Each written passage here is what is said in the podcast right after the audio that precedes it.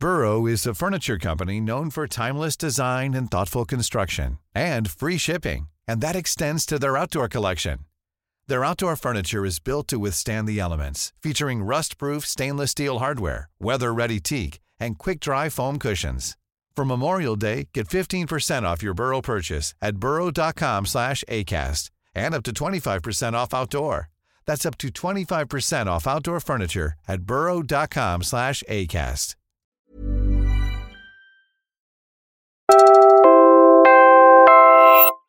You're listening to Puma Podcast. We have to protect the animals. Kasi nga hindi sila nakakasalita. Yun yung problema kahit nga sa province, di ba? Ang ganda po nung sinabi nyo na hindi sila nakakasalita. Ah, voiceless. I'm Trisha Aquino for Teka Teka News with our special series, Alagang Handa. Every week, we are dropping episodes that look into how animal welfare is tied to our well being and safety as humans, especially during disasters. In our last episode, for example, we visited Karkar City, famous for its lechon. After Super Typhoon Odette, lechon vendors and hog racers said while families had options to evacuate, pigs were left behind. In this episode, we go to Danao, also in Cebu, where poultry farmers too make the case that when it comes to calamities, we have to factor in the animals we are so dependent on. Alagang Handa is produced with support from Internews' Earth Journalism Network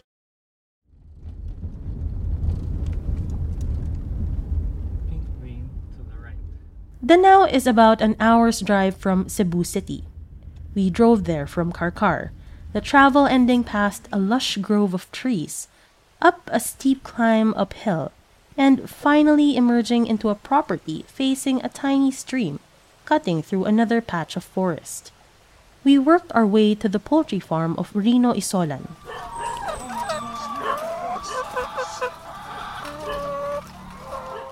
Dogs were lazing by the road as their pups were play fighting. Roosters flapped their wings furiously at our arrival, almost more noisy than some motorcycles passing through. Mang Reno stood at the side of a dilapidated bamboo shed. He was a little sweaty in his basketball jersey, an entrepreneur hard at work. Uh, ako po si Reno Isulan, 40 years old, nag-aalaga ng manok pang paitlog. Ang farm ko po ay nasa Guba, Cogon Cruz, Danau City.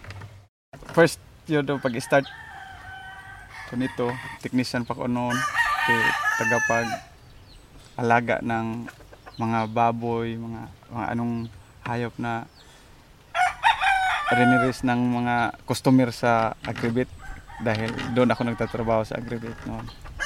Uh, napansin ko noon na mayroong mga customer namin na nag-alaga nitong manok. Na sundan ako kay Like many farmers we met in Karkar, Mang Rino used to be in the hog racing industry. But he was also a technician in a store selling livestock supplies. He shifted to poultry, chicken and eggs, when he got the impression that pork prices seemed more unstable among their clients. Also, he said, the chicken population just seemed easier and faster to grow. He's been in the poultry business for 11 years. Ilan po yung mga alaga ninyo sa farm? 9,000. 9,000 heads. Magkano ba per head? Ang... Ngayon, ang bigayan namin 450. Pag direct, direct sa ano sa amin. Magkano po ang ginagastos ninyo sa pag-aalaga ng isang manok mula chick or or egg hanggang ready to lay siya? Sa total cost per head, uh, aabot siguro ngayon, mahal-mahal ng pig, aabot na ng 280 to 300 per head. Uh, ano lang yun, sa pigs lang yun at saka mga vitamins. Ang sa libur, huwag i-total per head yun, mga naa sa mga 350. 350 per head. So, less feeds and vitamins. If Mang Rino could sell his chickens at 450, he can gain around 100 pesos per head. times 9,000 heads, that's a little less than 1 million pesos. But that's 1 million pesos from which he also has to maintain his staff. Ilan po yung mga tao ninyo na nag-aalaga Dalawa sila. Ang sa taas, dalawa din. Tigda dalawa. Po, lima. Oh, oh. Lima, ikalima, ikalima ko. For other hog racers, it was the outbreak of African swine flu that prompted them to shift to poultry farming. Ready to lay chickens, which means exactly how it sounds, these are chickens that have grown old enough to lay eggs, were seen as a more stable source of income. But Mangrino says, as with hog racing, stability assumes a number of ideal factors and scenarios. As in, assuming all goes well. Here's Mangrino describing the ideal conditions. You'll also hear John Sichon, a reporter from Cebu who arranged interviews and translated for us during this trip. Kanang og sa kuan sa climate kanang normal ra siya dili. Why Yung ideal conditions ay walang ulan, walang bagyo. ah, kasi yung mga chicks dito, 4 to 5 months lang sila doon. Um, before sila i-harvest. Before sila i-harvest. And ang mangyayari is kapag merong intense heat o ano, ah, intense rain, ah, hindi sila makasigurado Hindi makakasigurado na mabubuhay yung ano. mm, kay Walang alagang direktang namatay si Mang Rino nung tumama ang Super Typhoon Odette noong December 2021. His real problem hit after the typhoon, which was sourcing feeds for his chickens. He was echoing something hog racer Jonathan Young shared in our last episode. ang dako ito nga epekto sa mua kay ang During Odette, Um, many of the generators shut down sa mga milling companies. So that means ang mga feeds uh, did not immediately was not immediately processed. So there was a sh- na, nagka-shorted sa feeds. Uh, the, another problem was during the typhoon, yung the generators that made sure the water would uh, potable water would be accessible also stopped. So there was also a shortage in water. This eventually caused an increase in the feed prices during Odette. And uh, after it, it's gotten back to normal levels, uh, whenever may disaster, um, na-notice nila na merong mga manok na magkaka-colds, may coughing, pero normal naman kasi manageable siya. In any case, oncoming rains mean more costs for vitamins and preventive care. Parang tao lang.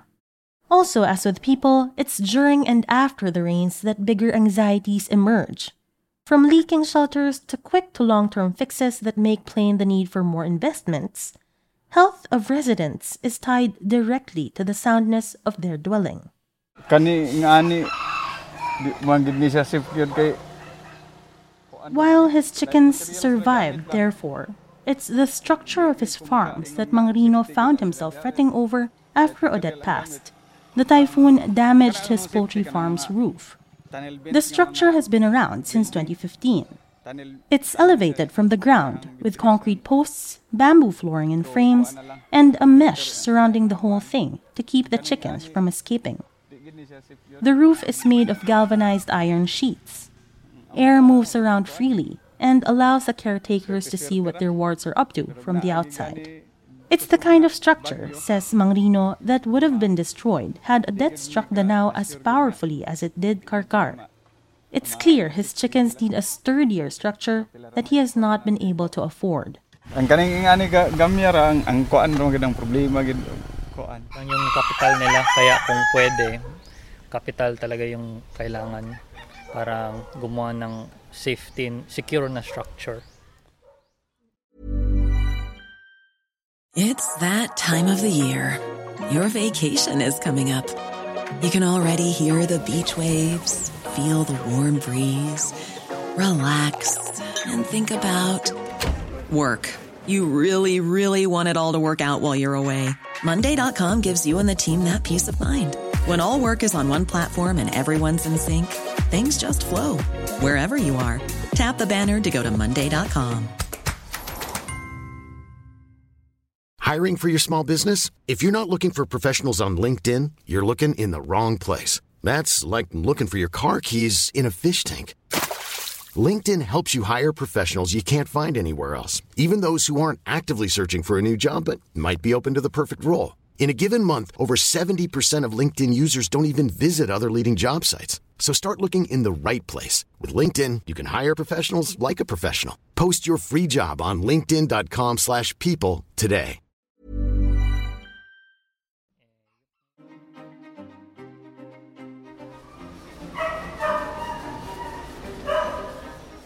After visiting with hog racers and lechoneros in Karkar, and Mang Rino, the poultry farmer in Danao, we spoke with the Cebu City veterinarian to ask what the government does for farmers before, during, and after disaster strike. This is Cebu City veterinarian Jessica Maribohok. I can see kasi na Cebu City is the city that also embracing animal welfare. Not only for the human, but also we have to protect the animals. Kasi nga hindi sila nakakasalita. Ang ganda po nung sinabi nyo na hindi sila nakakasalita. Ah, voiceless. So, dapat tayo yung Mm, mm. Doc Jessica goes through a list of regular routine duties for city and municipal vets. Twice a year, they do the rounds of barangays offering vaccination, surveying for needs. There's a litany of diseases and requirements they have to stay ahead of hog cholera, Newcastle's disease, vaccinations needs for chickens, hemorrhagic septicemia for cows and carabaos. They offer these for goats too. They offer free deworming, free vitamins. And when typhoons are forecast, she says, the SOPs are clear. Constant communication, reporting, collaboration with the other offices. Yun yung ano, ah, wala nung time na yun. Kanya-kanya kasi kami. Kung ano yung mandato ng mga offices, yun yung ginagawa lang nila. With the city agriculture, actually, we are working hand in hand with regards to the uh, veterinary assistance, veterinary surveillance. Doc Jessica is referring to the Cebu City Agriculture Office. But after that, na-strengthen namin. Constant communication, constant updates, and nag-create kami ng GC. Yung time na yun, kasi prior that wala. Um, ano na lang kami, oy, nandiyan na pala kayo. oh, so, yun yung um, ginawa namin. With the disaster, not only for the livestock animals, but small animals, um, after the assessment, inform na lang po nila kami na, oy, uh, meron dito uh, injured kasi kayo yung may alam dito. So, She's gagawin referring to the Cebu City Disaster Risk Reduction and Management Office. Sila ang nakikipag-ugnayan sa Cebu City Department of Veterinary Medicine and Fisheries sa mga ganitong kaso. So, anong gagawin namin dito? So, pag live animals, of course, kami nang pupunta doon. But kung small animals, it depends on the owner if kaya nilang dalhin dito. Lalo na pag kailangan ng surgery. So, surveillance po kasi is part rin po sa amin yun. So, pupunta kami doon, kukuha kami ng mga samples, dapat isasubmit namin doon sa Animal Disease Diagnostic Laboratory to check if it is positive or negative with that uh, certain kind of disease. Ayon kay Doc Jessica, nung Odette, maraming mga baboy ang nalunod sa baha, lalo na't maraming babuyan ang malapit sa ilog. Pagdating naman sa sakit, madalas magka-diarrhea ang mga alagang hayop. isa sa mga factors na makakontribute isang weather. So, makikita natin yan sa mga animals is stress para sa kanila.